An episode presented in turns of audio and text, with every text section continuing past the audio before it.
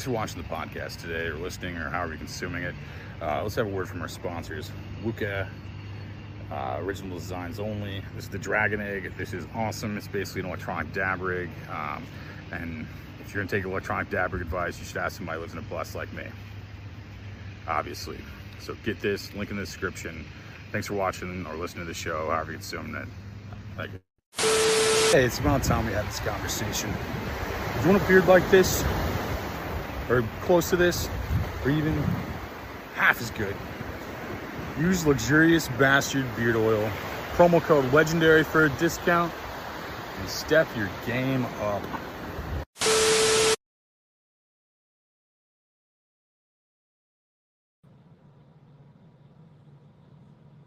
Oh, hey. Howdy. Hey, how you doing, man? I'm good. How are you, dude? Dude, yeah, doing decent, man. I want to I want to address something before we have this absolute legend on. We have, like in a second, we're gonna have a legendary guy, six Emmys. I mean, you're gonna hear more about him. But I want to tell you, but I want to tell you something real fast. Like some some crackhead broke into my bus earlier, and I want to call him out right now. I feel I feel like he should be called out. He probably watches the show like everybody else. And uh, I just I was gonna say a crackhead broke into my bus and took a wallet, and he, and he bought he bought Wendy's with with my with a debit card. He bought he bought that's he, he robbed me and committed a sin to buy Wendy's. That's like what he did. That's how smart this guy is. And I just want to say, like, we're gonna catch him. We're gonna catch you. If you're watching this, and uh, yeah, that's all I'm gonna say. I'm, st- I'm still mad about that. But uh, That's an infuriating thing, dude. Did, did he? And he got your car too, right? well, he got, yeah, he took my wife's car, and then, and then I'm like, I'm like, hey, only I drive my wife's car and use her money to buy Wendy's, okay?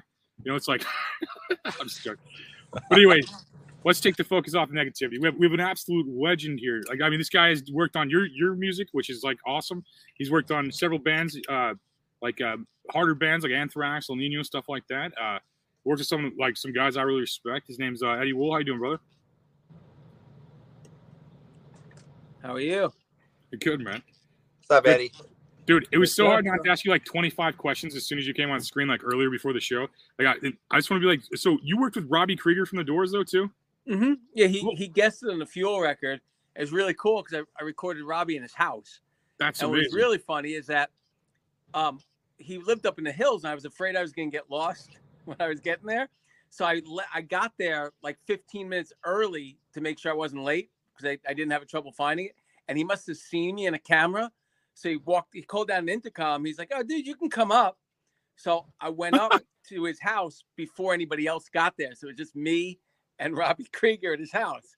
So he like, gave so me a tour of his like old cars and gave me a tour of his house and inside and out. It's funny because I'm walking through his kitchen and he has like a doors, like a Fillmore East poster, like the metal ones, like hanging in his kitchen. You're looking at those things, like, oh my God, that's like that's you on the, you know.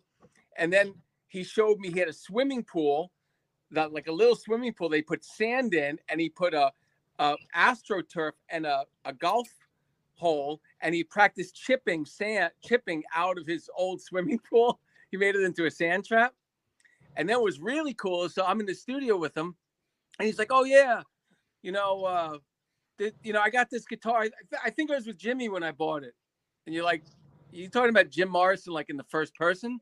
But he was actually talking about Jimi Hendrix at that time. this is crazy. Like he's talking about these these people like his friends, you know? Like, oh yeah, I remember I used to go to that restaurant with Jim. Okay, cool. like which one, Morrison or Hendrix? And then and then the last thing that was really funny is that so he had played, he's playing a guitar solo on the record, right? And he played like six or seven solos before I even got there, just to warm up. So when we sat down, when Brett got there, the singer from Fuel, we are like, okay, let's listen to what you got. So he plays these six solos. One of them was like 90% done. So I was like, well, let's just punch into this. Let's punch into that. We took a bunch of takes. He punched into the things and it was done, right? So guitar tone was really cool, but like a little weird. So I was like, he I was like, let me see, I want to see what you're miking up your amp with. Like, let me see what you're using, right?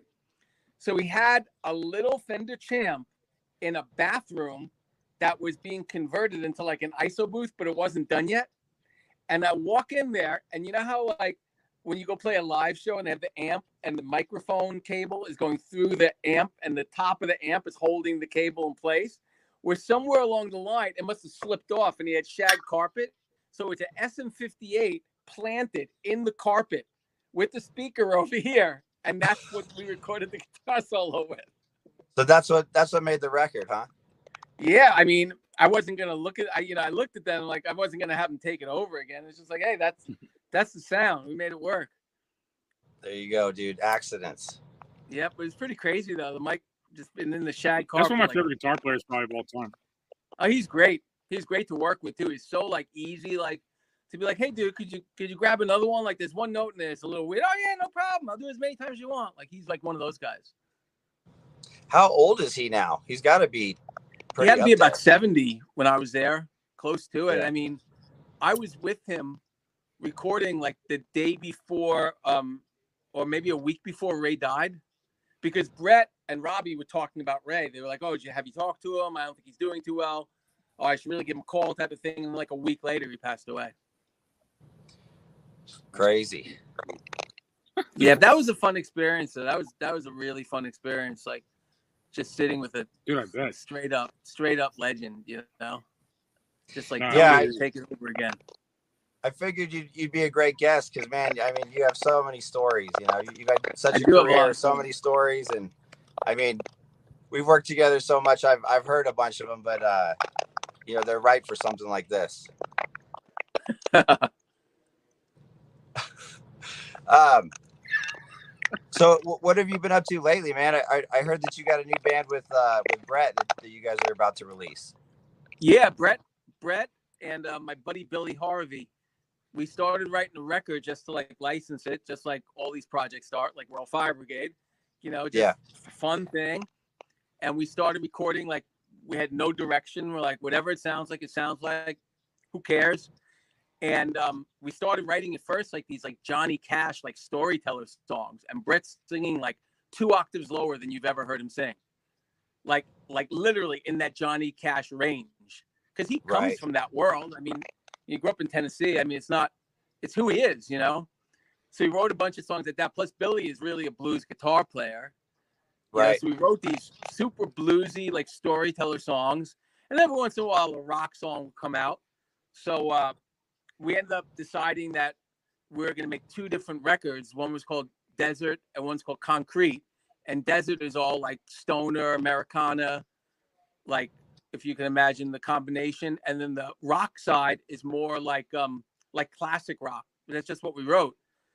And then uh, we ended up getting a record deal on uh, the whole record, and you know we've been just waiting for the right timing, and we'll put it out. It's called Melody Awesome. Brothers. Yeah, I, I'm look I'm looking forward to hearing that, man. It, it, it's funny because that's like you said, that's how the, the whole World for World Fire Brigade record came about as well. We're yeah, we made this record to uh to pitch or or try to get placements with, and we ended up just releasing ourselves. You know. yeah. That was a fun record. That was a really good time. Absolutely, absolutely. Lots of lots of fun times.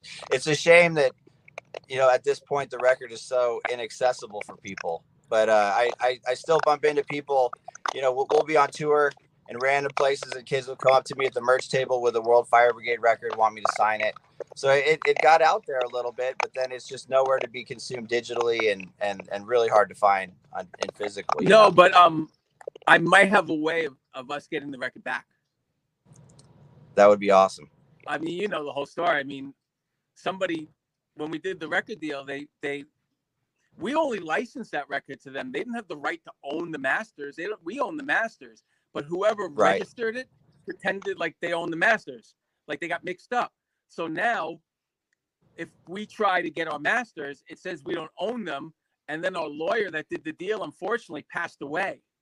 Yeah, So now, like he, you know, we we would have to either hire a lawyer or I know somebody who might know the president of that record label, see if they can just release it to us so we could put it out. or potentially, I think I could remix it so it's a different algorithm, and maybe we can because we do own the record. Morally, we own the record. We never.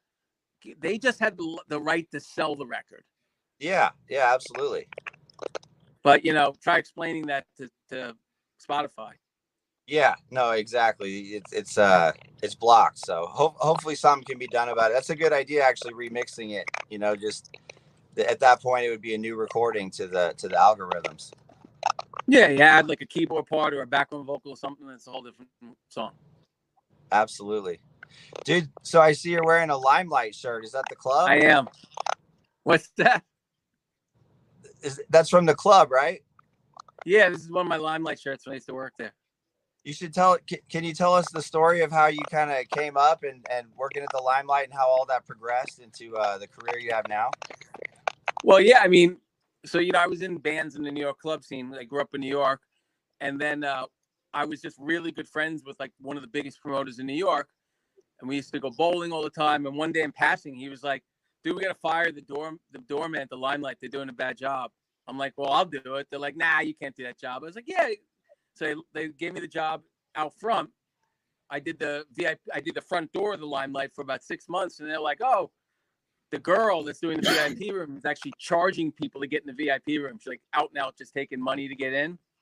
So uh they were like, uh he was like, You want to work the door? And I was like, Well, it's warmer, it's inside. So I started doing the rope of the VIP room. I ended up doing that for four years on rock and roll church Sunday nights, which is was the night at Limelight. Worked, you know, Guns N' Roses, Pearl Jam. I mean, Rage Against the Machine. I mean, you name it. I, I did the Sunday night rope for literally years. And that was that club over the course of a night would have like 10,000 people in and out of it. And you could only fit like 300 people in the VIP room. And that's where everybody wants to be. Right. So, like, people would come up to me and threaten me. I mean, just crazy. I, I, I hear some people like, oh, we drove six hours to get here and our dream to go in the VIP room and you're going to ruin our night. And I'm like, sorry, dude, can't let you in. Your dreams to go in a VIP room, like what a what a terrible and little dream. like not to knock the room, but I mean, you should have bigger dreams, and you know, that should, you know, they, they aren't shooting for the stars at that point, but it was a cool scene, right? Well, the, the Yeah, it was VIP room wasn't just, I mean, yes, it was all full of celebrities. It was full of the regulars, but it also was the library because, you know, Limelight was a church and that was the library. So it was like a cool vibey room anyway. And sometimes people just want to get into a room that they can't get into. It doesn't even matter yeah, what's in the room. psychology for sure, especially in New York. So, So so so then how did that how did how did you progress that into actually producing bands and, and turn that into the career that that you've developed? Well, the limelight was just a part of it. I mean, I, I was in bands at the time. That's when I, I had just gotten dropped from CBS from my band Meridian, which was on MTV all the time back in my hair metal band. Oh, That that's right. That's right. What do you play? And then, well, in that band, I played keyboards. But then Cool. I, we started like more of like a grungy rock band that ended up becoming uh, called Red Belly. We got signed to Elektra, and I was working at Limelight because that was like the best job I could have and still be in a rock band, you know. And they didn't let people they didn't let people hand out passes at Limelight about from other clubs, but they let me do it. So I used to tell people like, if you don't come see my band play, I'll never let you in the VIP room ever again. So we had a really good draw in New York. We draw like five, six, seven hundred people as an unsigned band, Nice, bro. Nice. and everybody would come in the in the club when we're playing and make sure that I saw them. Like, yo, dude, I made it, I made it. I make sure that. And that's when I met like Laz and Chavarri, like the guys from Ill Nino. Actually met them when I worked at Limelight. Christian used to come to Limelight, so I knew them. I used to know Laz really well, the bass player in Ill Nino. He was in a band called Broomhelda back then. So I was in bands, but then when Red Belly got signed to Elektra, we went on tour. I had to give up my job at Limelight, but the New York club scene, working in all the clubs, I worked at Rocketeer. I, I worked like everywhere, but that was just a means to an end of getting a record deal. And then A&R people would be like, man, your demo sounds really good. Who did your demos? I'd be like, I did them myself. And then my band that got signed to Elektra, Terry Date reached out and said, dude, we don't need to re-record your record. I want to mix your demos.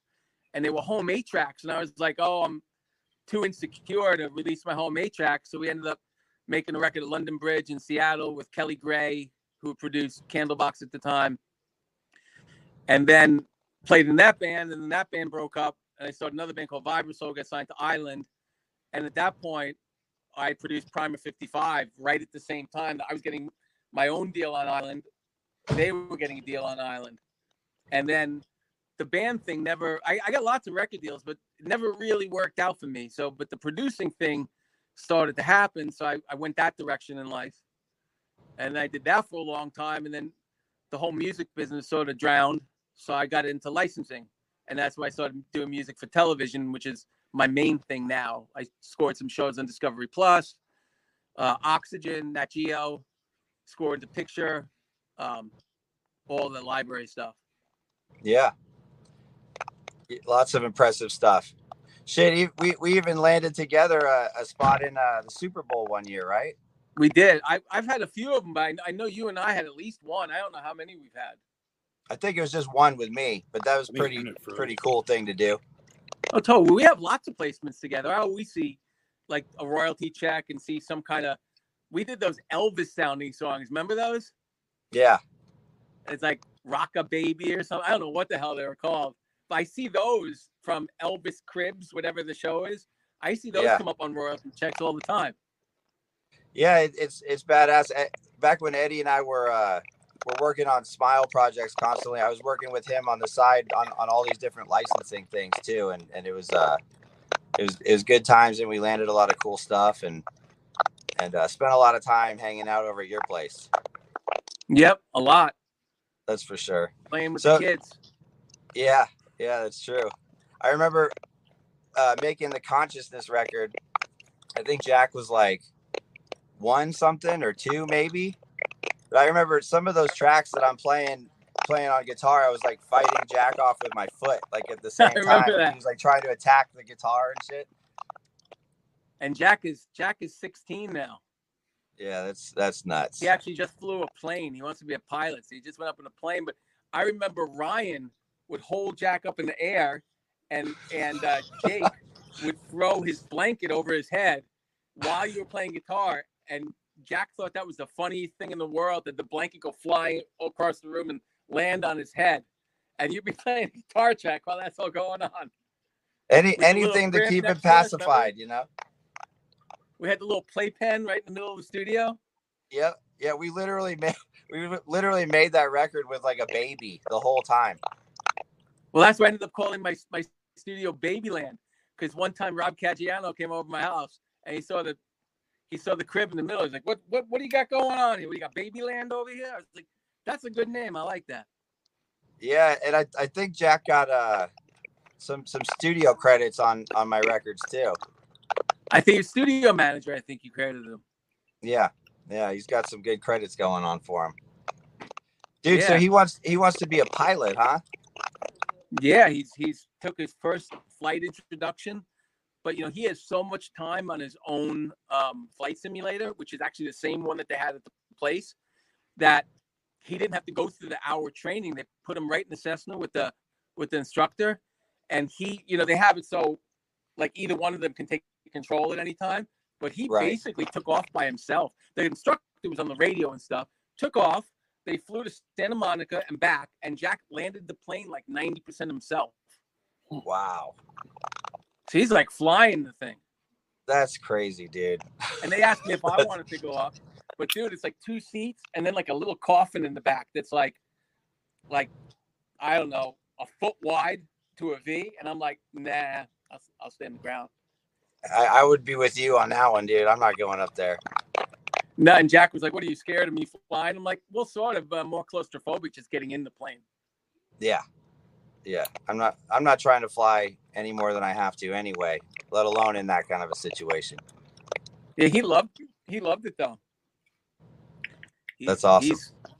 yeah, he want you know the pilot's an interesting job because you can you can get a pilot's license and fly like little, you know, puddle jumper type of things for tourists, or you can drive you can be a private jet pilot, or you can go into the military. You can fly for like FedEx and fly packages, or you can fly people. You know, Right. there's a lot of options. Like they really need pilots now, and it's a good paying job. That's I would imagine so, man. That seems like a good career choice.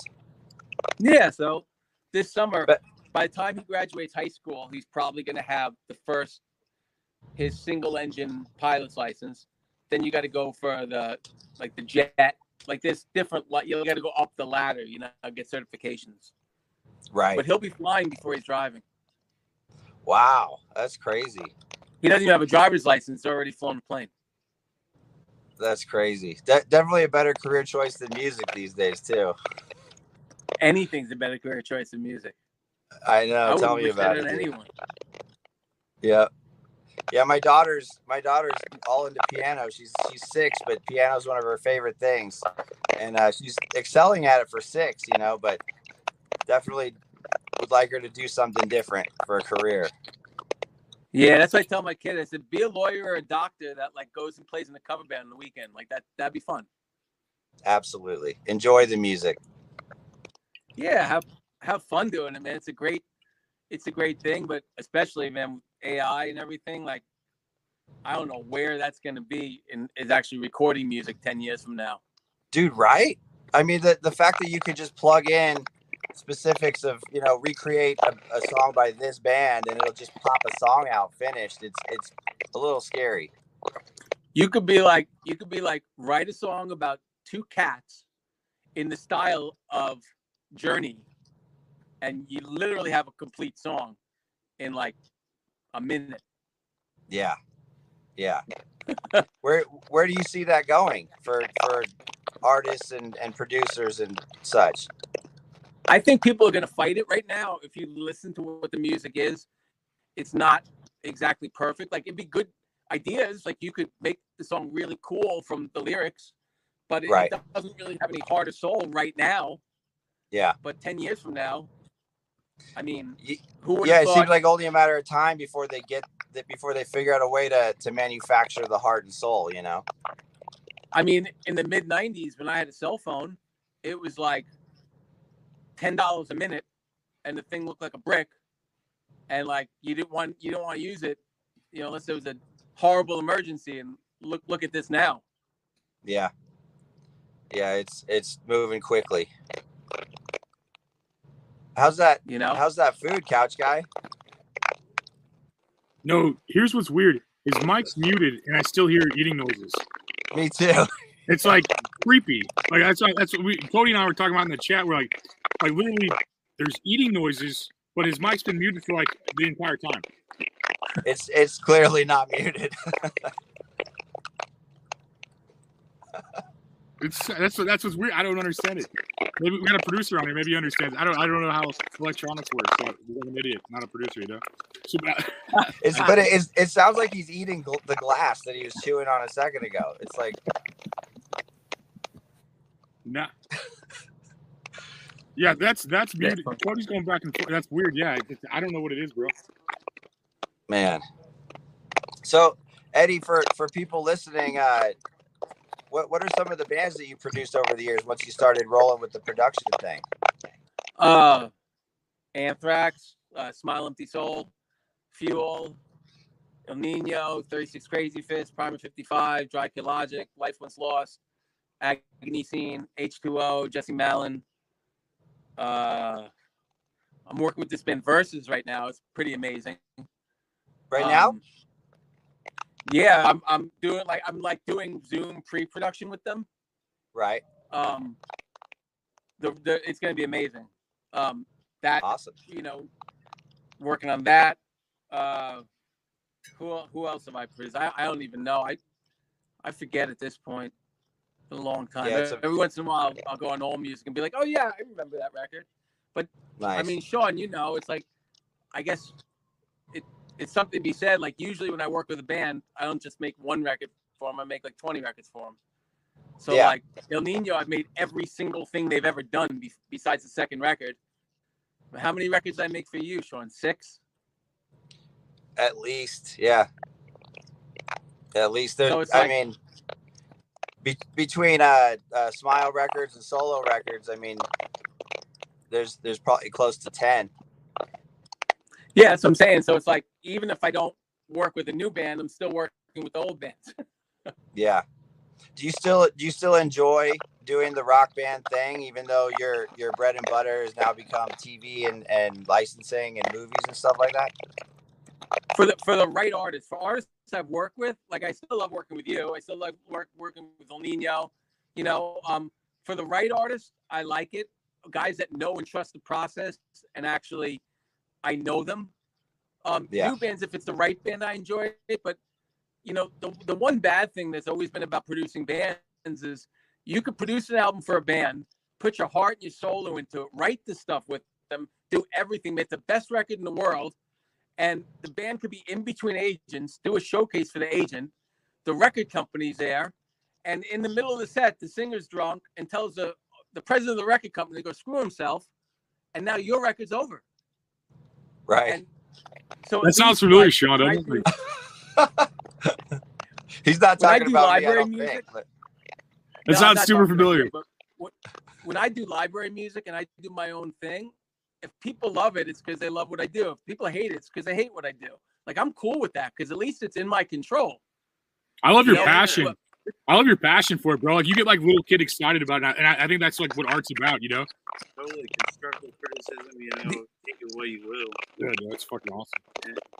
So that's that's the thing about producing records that has always sucked. That once you've done with the record, you that's it. You did you did what you had and you handed it off, and the record label does what the record label does. The band decides to break up right after you finish the record. I mean, you name it. yeah, there's a lot out of your control. I mean, it's it's uh and, and it's a very volatile world with bands and labels and managers and shit like that. Yeah, and it, it- you know the success record really isn't directly correlated to how much work and love you put into it. Or even how good the record is sometimes, you know? yeah. I mean, I still think Conscious is one of the my favorite, one of the best records I ever produced. And it's like, what did that sell? You know what I mean? I know. I know. It's it's crazy. It's it's all about I mean it's it's all about the bank account behind it at this point in time. Yeah. it's amazing because you know with uh, like consciousness as, as a good example is so much better of a record than our first record was but our first record was pushed so hard by the record company i mean millions and millions of dollars went into it and people still will, will comment things like oh your first record's your best record and i'll say well have you listened to all of our records and then it usually goes quiet and it, it's just it's just proof that people are you know, prone to like the things that are just repetitively shoved down their throats. They equate Oh, yeah, that with quality, you know? Marketing is everything. And dude, I've had some of your more super fans actually get mad at me when I've held those those uh, you know, shapeshifter plaques. It's like, yo, you just made a, a bad cover record. It's like, well, Really? not really, dude. Did it with the band. it's not like it's me playing music. Yeah, yeah. Sean told me the other day to the Shapeshifter record. That was that was a good album, man. Like awesome. It, it, so, so you've had our fans lash out at you about that? Not that many of them, but few of them. Like if you look at the comments when I'm holding some of your plaques for those Right. songs, look at look at a couple of comments here and there. Be like, the original version's much better, dude. You just made a cheap cover. Like, a- you know, if there's like a hundred comments, like maybe seven or eight of them or like negative comments. If I leave them up there too, I'm like, you know, something, whatever. It's his opinion. I'm cool with that. I don't care. Yeah, Because the bottom Yeah. line is that they wouldn't be li- they wouldn't be listening to the song on the, they wouldn't be listening to Bottom Bottle on Spotify if we didn't make that record. absolutely. They wouldn't be listening to any of those songs. We, that's why we made those songs. But it's funny just because the internet is just such a cesspool of negativity. It doesn't matter what you do, dude. You're not going to please everybody. There's always somebody just, you know, miserable in their own lives and haven't accomplished shit, just so ready to tell people that are actually doing things and putting something out there, putting themselves out there, that what they do sucks. Dude, hundred percent, man. Well, I think that a lot of people too, especially with your music, more than a lot of artists I work with, people hold it very close to them because you're like describing their lives. So they, they get personally offended when you mess with their music. It's not your music, it's their music. So I mean, you you could tell somebody you remastered and they'd be like, dude, the original was better. It's like I'm lying. I was just kidding, and they'll still be like, no, the original's better. it's just You're right. One of, and I understand that. I'm cool with that. You know, whatever. It's a No, I miss psychological thing. Oh, sorry. Sorry, what, Anthony? No, I miss, I miss people arguing about music instead of like politics and everything else. You know, I, I miss like the music argument. You know, It, the, the music Yeah. argument is still there. It's just it's just in the background compared to the the, the political commentary of, of our of our current world. You know. Yeah, I remember when people used to argue about Black Sabbath with Ozzy or Dio. Like that's what we were worried about. Uh, now the world's just crumbling around you, and there's there's bigger, important, more important things to bitch about. I guess. yeah. Hey, Black Sabbath predicted So, so how did it? How did this new thing, this uh, new band that you're working with, how did that come about, Eddie? we just um you know i always try to put some people together that maybe be an interesting thing and billy i produced billy's record like 20 something years ago and we lost touch for a while and we became friends and i was like you know billy was in town one day and i was like man it'd be really cool to put billy and brett together like like billy probably barely knew who fuel was because it's not that's not what he listens to you know what i mean so Yeah. and you know, and obviously Brett didn't know who Billy was, so we put this together. And Billy's playing all these like real like Texas blues riffs, and then we just started writing melodies, and you know, we all sort of. Well, I was already friends with both of them, but they became pretty good friends, and then Billy, right after we had the first two songs, Billy moved to Nashville, so then it was like we just sat on those songs for a couple of years and forgot about the whole project, and then right around when the pandemic started. Brett's like, you know, those songs are really good. Why don't we write some more with Billy? So during the pandemic, you know, we were like, ah, who cares? So Brett would come over anyway, and we'd do Zoom with Billy, and it's pretty cool because Billy would play a really sick riff, and then put it in the Dropbox. I'd immediately take it out and put it into a session. He'd be like, oh, I got another riff too, and he'd be like on an iPad, Billy on Zoom, write another put it in the Dropbox, and pull it out, and I'd arrange the song really quick while we're all sitting there, then send it back to Billy. Then Billy would put an overdub on it. Brett would take the guitar track, bring it back to his house, play drums on it and bass, bring it back to me, and then we cut the vocals in my place. I'd mix it. And the thing about Billy that's pretty sick is that when Billy plays those original tracks when we're writing the song, he's such a vibe player that those will be the tracks. Like he's one of those guys that plays this really cool riff and never plays it exactly the way he plays it, not because of the notes. He knows what notes he plays, but there's a feel and a vibe that when Right. he's writing something, he has. So we always have him record his riff to a click track right from day one. Yeah. So when you hear our record, 90% of it is the guitar when he was writing the riff. That's great. He just has that magic touch on the first the first uh, intuitional playthrough, huh? he he's just he's one of those guys. You see, he's a really, really like I don't know how to explain him, like Clapton type of like bluesy player. He plays with uh the guys, the band from um what's that TV show? Uh Sons of Anarchy. See, they're called I forgot what the band's called, but he, he plays with them. Um I mean, but he's played. He was in the Austin club scene for a while. He's played with everybody from like Double Trouble to like, like that whole, like he's he's really a sick player, and he's got a you know made a good name for himself in Nashville. That's awesome. It sounds like he, he picked the right town to move to these for uh, music these days. Yeah, I think he you know he was he was living in Chicago, lived in Austin for a long time. He was in a metal band called Flame in like the 90s that was signed to I don't remember who. But uh and that was more of like a, a 90s band, like a rock band. And I met him, I produced him in like 1999, 2000, became a singer-songwriter. And my buddy who actually discovered Primer 55 and Kara Dioguardi and all those other people I produced, um, discovered him. And we made a record for him. They shopped it for a deal. Jonathan Daniels was man- was shopping with us at the time, who later became a huge legendary manager. So it was me and Jonathan and Billy Harvey was shopping, and uh, Island almost signed him, but uh, it never happened. And then he made indie records for years. I don't even know how many indie records he's got at this point. but uh, it's cool. It's it's a cool mixture of different things. The solos. He's he's like a real solo, like blues solo player too. Yeah. A lot of cool solos on the record. Cool, like old school riffs, classic rock riffs. But you know, Also, I'm look I'm looking forward to hearing the record. I don't I don't think I've heard almost anything from that. no, we haven't put anything out yet. Yeah. But I'm sure yeah, I it's mean, great though. the, the cool thing about it, we weren't trying to write hits, We weren't trying to write singles. We were just trying to write songs that maybe we could see on the TV show and really just having fun. Like Yeah. it wasn't like, oh, we can't do this. Oh, that where's the single? Like we, we weren't writing it like that. Yeah. So that's how the best stuff comes out sometimes when you're not going for commercial radio success, you know, it's it's uh Yeah, and, until we started getting a lo- lot of songs together, and Brett was like really trying to decide like what he wanted to do as an artist. He's like, dude, I want I want to put everything into this. Like, like I want I, this should be a real band. Like, let's tour. Let's.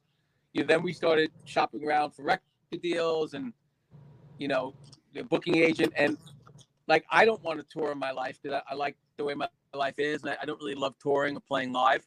But I was like, yeah, if we have an interesting, some interesting gigs, I mean, they're two really good friends of mine. Like, I'll do it. You know, yeah. know, it'd be fun. It'd definitely be fun for a did- short amount of time. One of the listeners just uh just said that you worked with Roger Daltrey and asked how that was. Is that true? Yeah, but Roger Daltrey guested on an Anthrax record, and he sent in his track from England.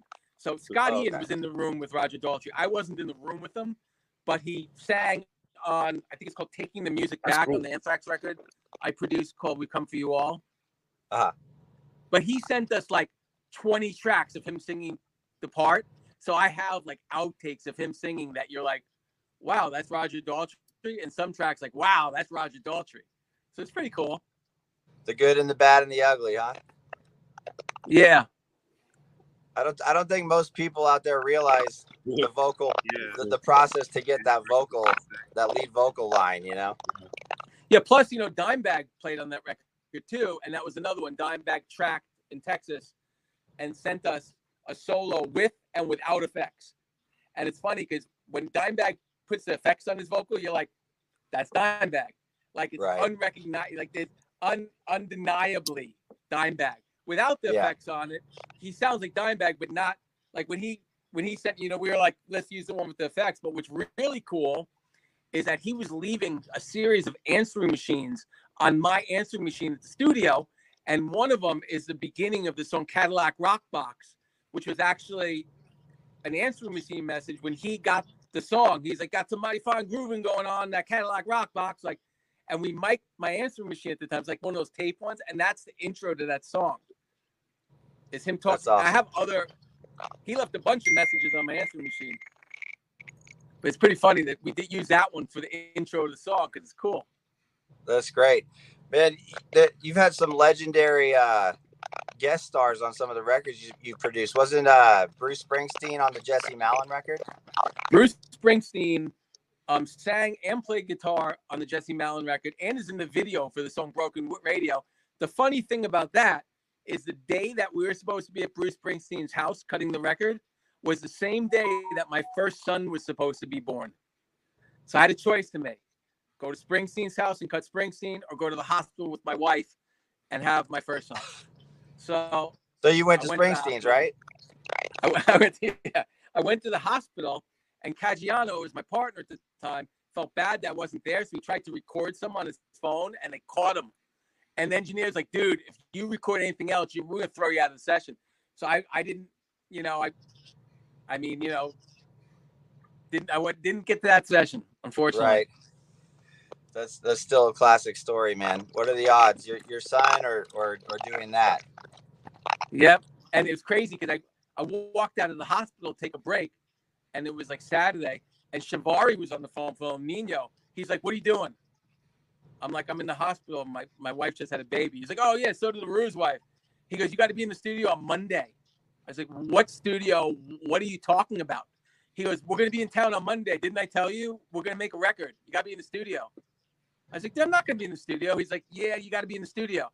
I said, well, I'll go into the studio for three hours for the first couple of days and just get you ready because what's his name was recording Andy uh, Andy John uh, Andy Johns. So it's like he was a legendary guy, engineered like Zeppelin and the Stones and all these things. He was engineering the record, so I'm like, okay, why don't I just go there and do pre-production with you? So the so literally Monday when I got to the hospital, I went and did uh, the Ill Nino record, and then my wife, being the rock star she is, Monday she gets out of the hospital and she goes and does Kelly Osbourne's makeup. And Kelly Osbourne's like, "Aren't you going to give birth any day now?" And she's like, "Oh yeah, I had a baby two days ago." And Kelly Osbourne's like, "What the hell are you doing here?" So, That's that's pretty classic, man. I can't believe she was uh, working a couple days. I mean, it's one thing for you to work a couple days after, but her. Kelly Osbourne needs more makeup people. I think. What's that? Oh, I was just saying me? that uh, for for you to go to go work a couple days later is one thing, but for your wife to go, that's that's a whole other ball game right there. She had to push a fucking baby out.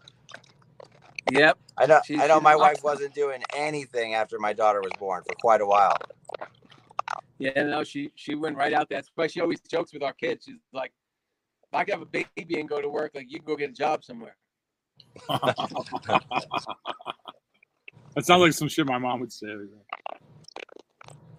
It's a woman thing. Yeah. So so Eddie, how's the uh Eddie's Eddie's a big pizza connoisseur being from New York and and he educated me as to all of the ins and outs of good pizza. How's the pizza scene doing in LA these days? Well, good. Well, Grimaldi's LA here, so we don't have that anymore. Oh really? Remember we went there in El Segundo? Yeah. That was good. Yeah, so that that's gone. But you know, honestly, there's a lot of good pizza in the valley now. Like Really? they have this place Gorilla Pies. It's an ex Nobu chef that's got a real cool spin on pizza. Um, there's a lot of places now. Like you would like literally like a half dozen pizza places that are great that deliver to my house. Awesome. So they really, they really upped the pizza game. I remember when I first moved to LA, like I went to a pizza place that looked cool. I got a slice of pizza. I took one bite. I'm like, can I get this to go? And they put it in the box. Literally walked outside as soon as I got away from the restaurant, just threw the box right in the garbage. It's just there was bad pizza in LA. They they Well, you- you- they majorly upped the pizza game up here out here and the Italian food in general has come a long way in LA. Are, are you still uh, ordering from Marcelino's ever or is that out of the question now? Yeah, no, we still do, especially when Brett's here, because Brett li- Brett's still his his favorite is still the Marcelino's with uh, sausage and pepperoni. That's a good pie, dude. I I definitely I definitely miss uh, some of those food spots that we used to hit from your place, or they used to deliver from your place. Should I say? Eddie Eddie Well, ordered. Marcelino's moved, like they still live in my house, but they're like like about ten blocks away now. But it's funny, my new house that I have now is literally in walking distance from where the old Marcelino's was. Oh man, Like it's a shame Just- that they moved. Could have just walked over and got slices. you just missed it. It- It's it's funny because Eddie Eddie is he works so much. You know, he's always in his studio in his house, just just making tracks. And uh, there's all these food places, you know, in the valley in California there that deliver. And uh, he would order from certain places so often. I remember there's a sushi place that used to deliver to his house, but then they stopped delivering. But then he'd have me call and be like, "Oh, tell him, tell him it's for Eddie." Because I'd answer, I'd be like, "Hey, I, I need an order for uh, delivery." They'd be like, "We don't deliver anymore," and I'd be like, "It's for Eddie," and they'd be like, "Oh, okay." And they would just deliver to Eddie's house. And the owner used to drive the food over to the house. You're you're their number one customer, that's for sure. Plus the Indian place. Remember the Indian place here? It burnt down, but Oh, it did. place- oh yeah, unfortunately. Oh, that's a shame. That place was awesome. That place was great, right? I don't think an Indian place hasn't come along that's been better than that. It's a shame. That was the best best Indian food around here. Yeah, yeah, that was good. What about uh, Carnival? Is that still around? Oh yeah, we get carnival all the time. I mean, that place is going to be there forever. I mean, that, That, that's like an institution. I mean, I can't imagine that going away. But you know now Yeah, with Postmates and I mean everybody delivers to the house. We get Carnival delivered all the time. You get what delivered? Carnival. Oh, Carnival. yeah, I, I miss that place, man. I where I live in Arkansas, we, we we've got some great restaurants, but we don't have anything covering the Lebanese, Mediterranean, you know, anywhere near that level.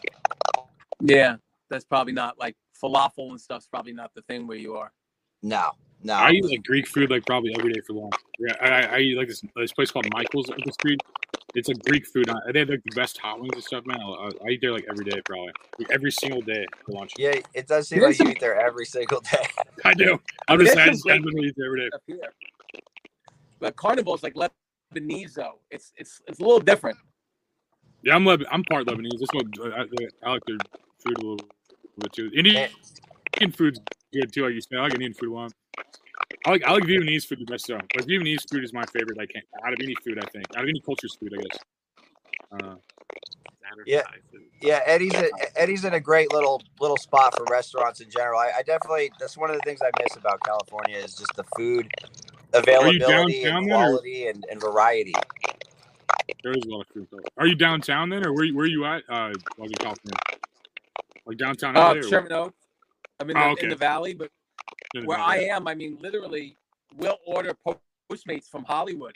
We've ordered Postmates from Beverly Hills. Like a That's lot of those places, Cool. like they they'll come out, so you can get like, you know, we can get food from anywhere, but you wouldn't even recognize Sean if if, if you saw what Ventura Boulevard's like now, you wouldn't even recognize it. I mean, they have like like uh I don't know if you've been to Katana on Sunset, but they have like a Katana style um sushi place that one of our friends owns that's like five minutes for the house where they'll have like a lamb chop and steak on a skewer and sushi. Damn. It's got like the Mm. grill. You know what I mean? It's not just a Yeah. sushi.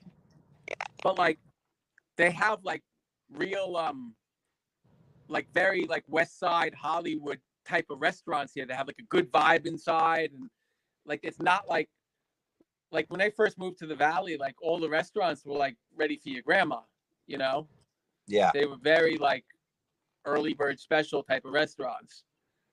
You know, now like they've really like done it up here. Like there's they got the sportsman's lodge over, they got sugarfish in there now, and like they've really done it up, you know.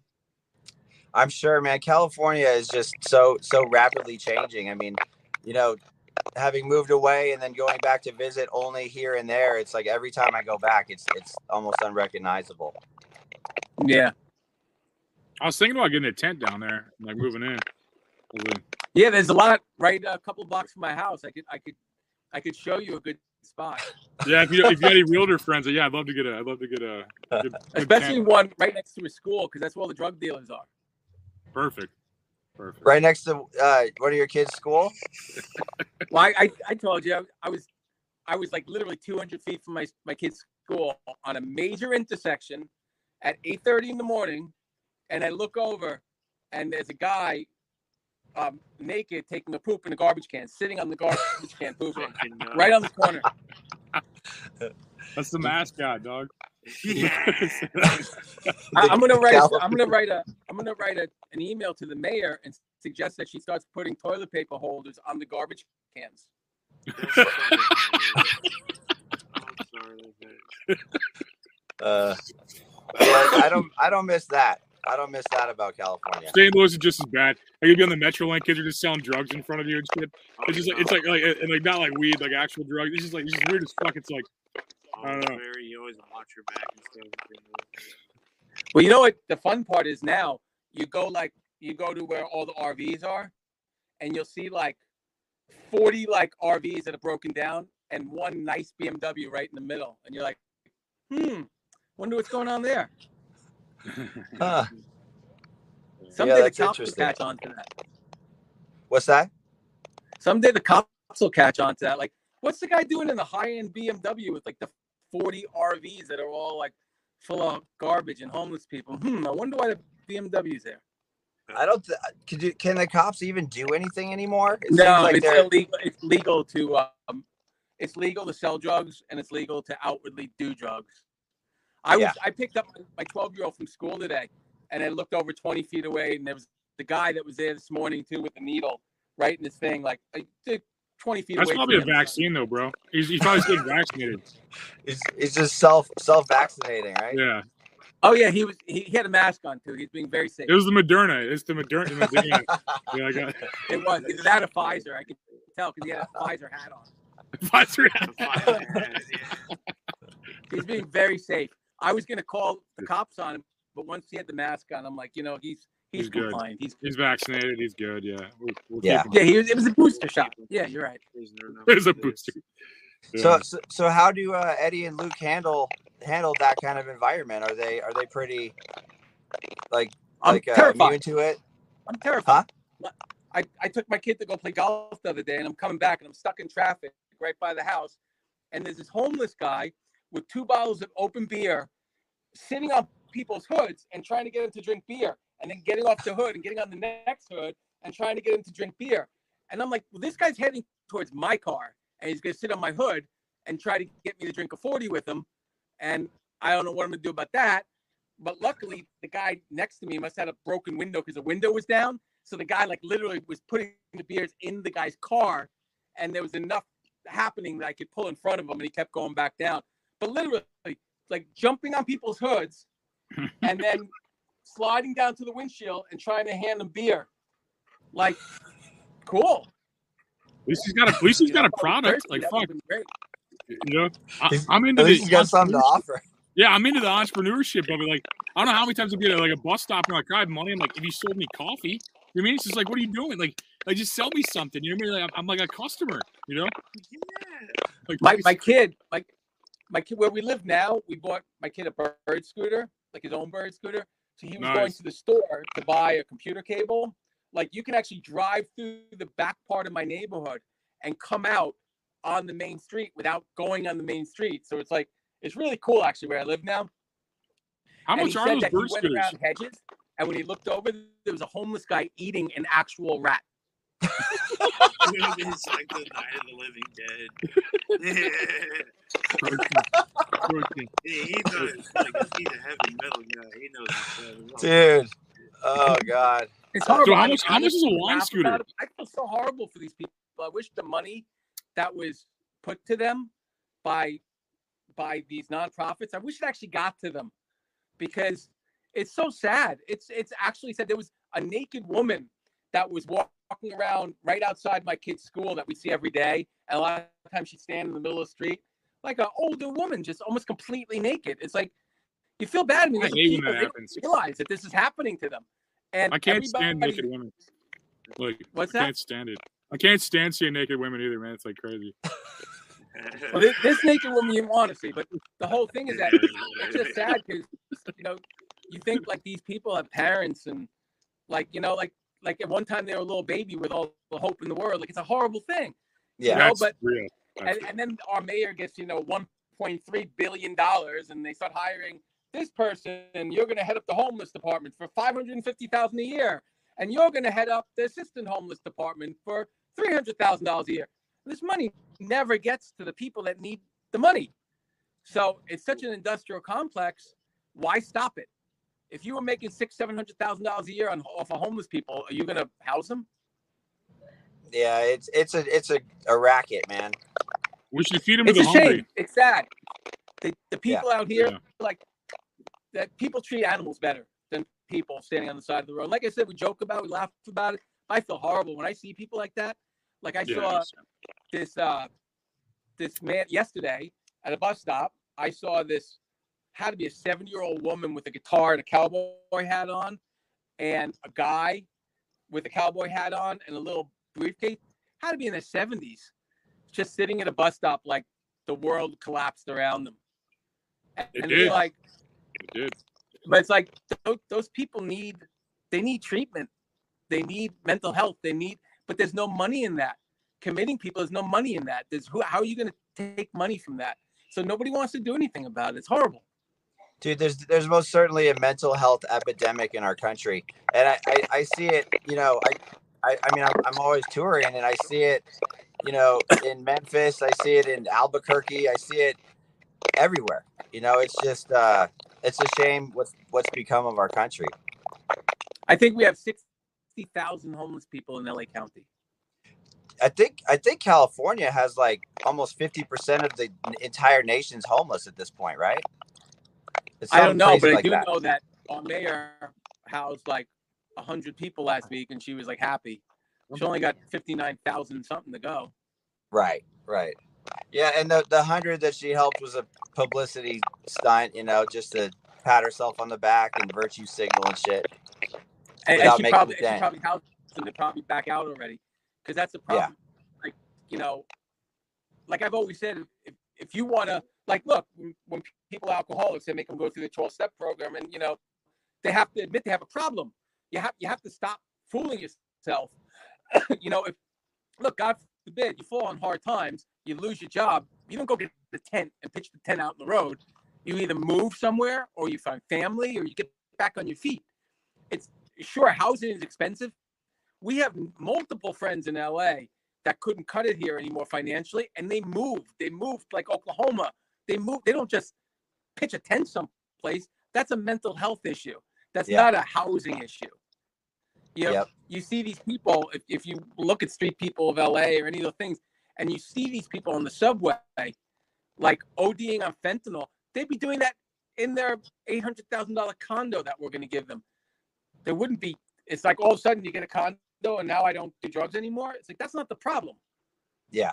I mean, no, you're right. I'm You're sure absolutely right. for a small percentage of people it's the problem, but they need to they need to actually help people instead of trying to steal all their money. Yep. Yep. But you know, what are you It's, gonna do? it's a t- it's a terrible thing, man.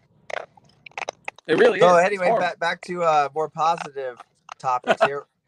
You said you're working with a, a another band right now. Uh, you said called Versus. Mhm. How, how did that yeah, it's come along? It's it's Steve Esquivel from Skin Lab. Um, and it's this, this singer um, JD from band Failure Anthem. Like it's it's great. The music's great. So we're just in pre-production right now. Where they have a few songs demoed, and then they have twelve songs on a record that they've already sort of done, but with a different singer. But they it's their record. So we've been going through those songs and seeing what we can turn into this and then um, probably in about three weeks, the is going to come up from Louisiana and sing on the songs we're doing pre-production on Zoom, and then uh, they're going to start shopping it. And I'm how really did that come? about. Were, were you were you like friends with all those guys to start with, or how did that come about for you? I met I met Steve Esquivel when he guested on the 36 Crazyfists record literally 20 years ago. Oh wow. And then he made a Skin Lab record. Then when we used to have our imprint on Roadrunner, Scrap 60, I wanted to sign that record so bad. I think it came out on Century Media eventually, but I wanted to sign the record. I couldn't get traction at the label. They just didn't want to do it. So Rob and I were hanging with Steve a lot, trying to get that record so you know on Roadrunner. And then I lost touch with them for years. And I started working with this guy Adam from this band Dope Sick. He just put out a single called Take Me. It just came out now. I work with Adam like a single here, a single there. You know, um, we're about to do another single for him in a couple of weeks. Great stuff. Great. And he was in Skin Lab for a little while. And he was also in um, Sebastian Bach's band. So Okay. um, Adam and Steve must have been talking and they were looking for somebody to really become like, you know, co-writer and a you know producer with them. And I heard the first four demos. I'm like, "Th- this stuff is great. Like I I want to do this. So Awesome. I'm really psyched about it. I mean, you know, really cool. I'm excited to hear It's that, man. Hard rock, you know, in the, the same world as like, you know, Bring Me the Horizon and Asking Alexandria and I Prevail. You know, it's it's, I guess at this point, what you'd call commercial metal. I mean, I don't I don't know what you call it now. Yeah. The the modern popular kind of heavy It's heavy in that rock world, music. but it's not really any anything specifically like any of those bands. But they would play a gate with those bands. You know, Yeah. That's awesome, man. yeah. Yeah, I'm it's excited to versus hear. like V I R S S I S. Oh, okay. So it's spelled very alt. At least now, I don't know if that's going to change. Well, that'll help them be found on the internet. That's for sure. yeah. With a with a name like Versus, if they just spelled it regularly, good luck with that. You know, Yeah. you got to stand out. But yeah, so that you know, so I'm sort of in pre-production with that right now. Um, I'm working with a singer-songwriter, this girl Alexandra, really cool, like folk singer-songwriter. I really don't take on that many artist projects because there's they just there's not as much place you can go with them nowadays. It's just not like it's not like the old days. And like I said, there's so many outside factors. Like as a producer, like that's all I am. It's like I don't I don't know who they're gonna get for the distribution. I don't know how much they're gonna push their own record. I don't know how much they're gonna tour. Yeah. Like it just you know, there's only so many hours in the day, and if I can make music that I know is going to end up in the NFL, like you know, Yeah, dude, you gotta you gotta do what you can control and what you can make the, the best money on. I mean, the, the the money has definitely gone away from rock music and, and into other things. So it's like you gotta go for I, the I sure really bet. enjoy. I enjoy doing the licensing stuff. I enjoy sitting by myself in a room and writing music. Like, you know, I mean, I enjoy writing music with other people too, but you know, it was always more about. I, I learned how to play keyboards so I could write music, not because I just love playing keyboards. Yeah, you I know? hear you, man. That was always the end goal, is to write music. Yep. Still doing it after all these years. Yep, definitely, definitely been a good ride so far. Absolutely. yeah, I'm thinking about doing a uh, something else towards the end of the year, so I'll have to hit you up and see if you're available to mix a couple tunes. Yeah, always. I had fun with the last batch. That was cool. Yeah, you killed it on the on uh, the loss of everything. Sounded sounded awesome. Yeah, I like mix, especially in my new studio. My new studio is so like set up to mix. Like the very this studio is very properly treated. I have a cool ISO room, you know, to cutting vocals and been cutting violin in there lately, which is cool too. Oh, awesome. You know, like like literally cut vocals now. I don't have to wear headphones anymore. Like I'm in my my room, you know? yeah, that's great. pretty Yeah, cool. I got. I have I- vocal booth. I can control my keyboard, my computer from my vocal booth. So I could always, not that I do, but I could put a drum set in my control room and cut in the vocal booth. Really Mhm. nice. Have you actually done that? it. What's that? Have you done that? No, but I'm wired for it. But Yeah. no, I. It was easy to just do, to put a USB in my monitor in the control room. So, you know, I it's not. That's why I didn't really worry about a drum room because I cut drums so few times. Yeah. But I wanted to be able to just like that one time in five years. Someone's like, "Can we make up a drum set?" So so when you guys made the Melody Brothers record, uh, you said that Brett played all the drums on that, huh? Brett played the drums in his house. That's awesome, dude. I Brett's- didn't realize. Brett's I mean, I remember him playing the drums up. a little bit, but He's Sorry, pretty what? good. He's pretty good. Well, his he's got a drum set in there. I lent him a little gear too, and it's mic'd up all the time.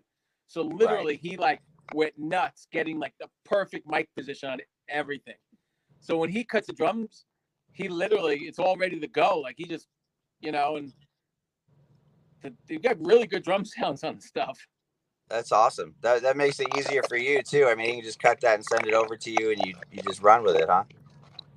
Yeah. Plus, the way Brett has his studio set up in his house, he's got like his wall of amps, and he can Yeah, switch cabinets and all in the garage.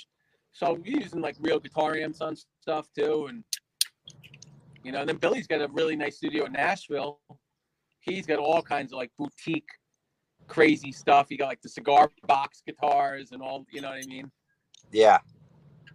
He's got like old Wurlies, so all the Wurlitzer that he's playing, it's like a real Wurlitzer he's playing on. You you guys are doing it doing it authentically, huh? Yeah, no, cool. Brett Brett's always been a purist. He's a, he's always been the guy that, that wants to set up a million different amps and cabs and and uh, compare the tones and. I he's he's, got. I mean, he's got a good assortment of guitar emulators now that he's got dialed in too. So he's he's he's he's come along a long way with that. You know, Yeah. he's, he's pretty good on the computer now too, programming. Like like he'll cut the drum tracks and edit them all himself and put in all the samples and everything, bring it to my house, and I'll fine tune them sometimes. But he's he like is doing more editing than I am on the stuff. that's great for you. Yeah, I mean, that's the way we did it on Dropbox. Like a lot of times he'll send me a text and be like, hey, I just cut the drums, send me a two track of the drums. Billy and uh, I will listen to them, see if we like them. And then I'll look in the Dropbox and have multis of the, the drums. And be like, yeah, I threw a couple of guitars in there too. Yeah, I just put them into a session, you know, and then tweak them a little bit. He always comes here to sing though. We do the vocals together here. Yeah. You know, because we write all the lyrics between the three of us. And then, you know, Brett likes coming here and cut the vocals in the booth and everything. That's awesome, man. But yeah, we have 18 songs. Wow. So are you are you releasing only uh, half of the songs as as a record and then doing the other half as, as licensing? Is that what you were saying earlier? No, because we were just writing what we're writing. So we'll probably do five on the Desert album, five on the Concrete record, and then when we release all the singles, put them like back to back on maybe a vinyl or something. The Desert on one side, Concrete on the other, and then Oh, okay. We'll still have eight songs left over for like a second record unless we write new ones. You know, like I said, we're just writing songs. Like someone will be like, put in the group text, hey, got a new song idea. So be like, okay, you free on Tuesday? And then Tuesday we'll get on Zoom and play the new song idea. And then that's a new song. So it's not like we said, oh, we need 18 songs. We just ended up with 18 songs because we can. Yeah. Now with with your guys' label, are with with the two sides, like you were saying, like almost like two EPs. Are you, are you going to release those um, at the same time, or are you going to release like one EP and then another EP? Well, we're, we're you know we're doing what everybody else is doing is we're doing a single thing, and the Yeah. first the first single is probably going to be a song that's somewhere in between. Like we have some songs that are sort of in between desert and concrete. They're not like some songs are very desert and very concrete, and some songs Right. are sort of in the middle. Like you're like, yeah, not sure which record. So we're going to start with those, and then you know Billy sings lead too. Billy's got a great lead vocal voice, so well, I think we're going to first go with the singles that Brett's singing on, because Yeah. not to confuse like what the band is. It's like what we did in World Fire Brigade. I mean, I think you sang as many songs as he did. There were definitely there was definitely you know portions of each. I mean, I think I think he sang a little more than me. I was trying to get out of out of the vocal thing a little bit, but uh, yeah, we definitely both did some singing. But they're cool, like the songs like like Take Me Away, where you would sing like the verse and he would sing the chorus, and Yeah, yeah, that that stuff was really cool. Where you guys would switch back and forth. It's like one sound, you know. yep, yeah. That record really was is a cool. great record. I just listened to it the other day. Actually, my son Luke like loves it. Oh, really? Yeah, and we were talking about I forgot who it was, but I was playing somebody Caggiano solo and Never Saw the Wall. Yeah. plays a really sick solo in that song. I don't know if you remember it.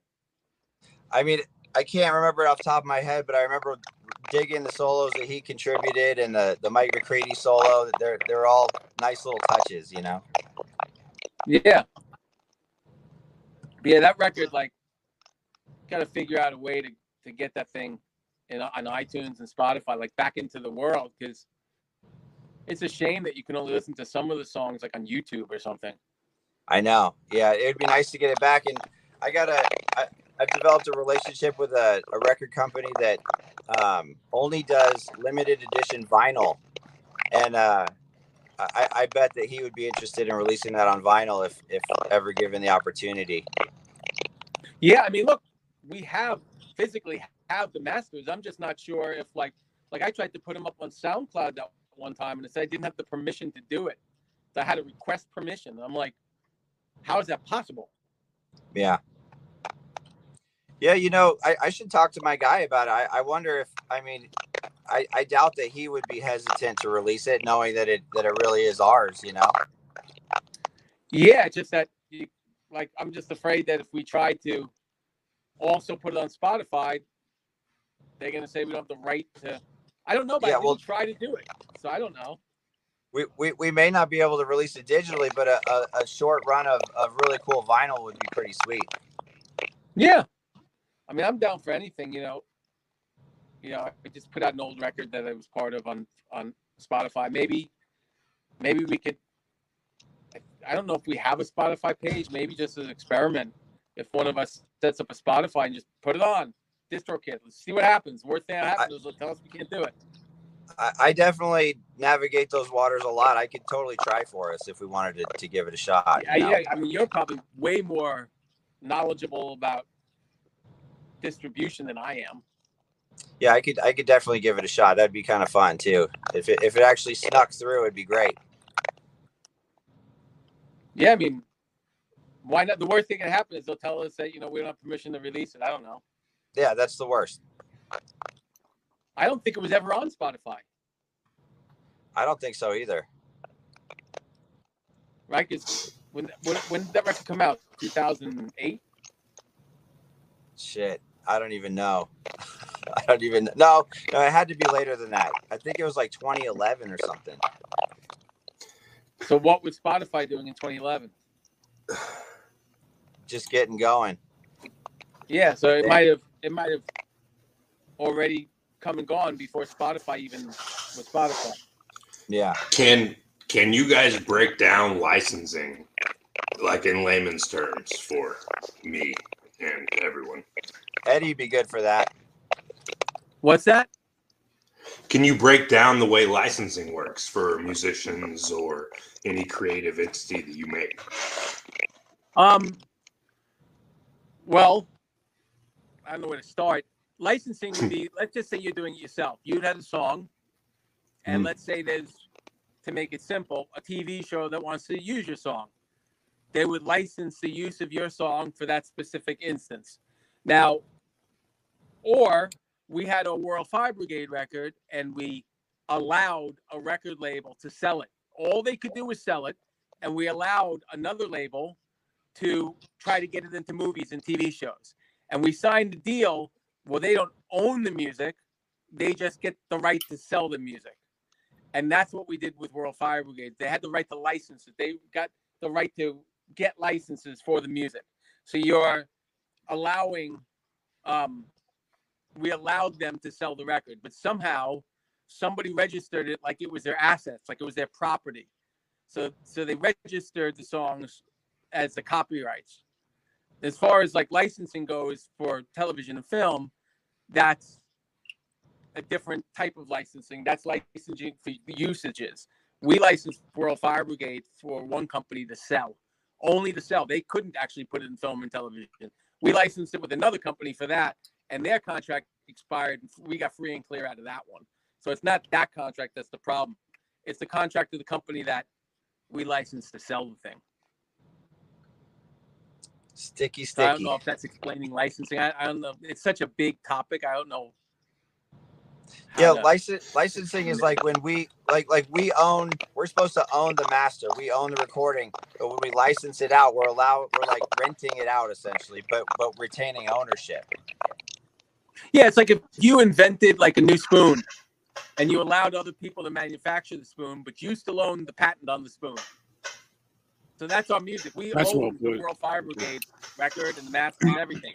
We just allowed other people to manufacture it and sell it. Gotcha. And didn't you say that the lawyer passed away that The lawyer the- that got us into the deal passed Yeah. away.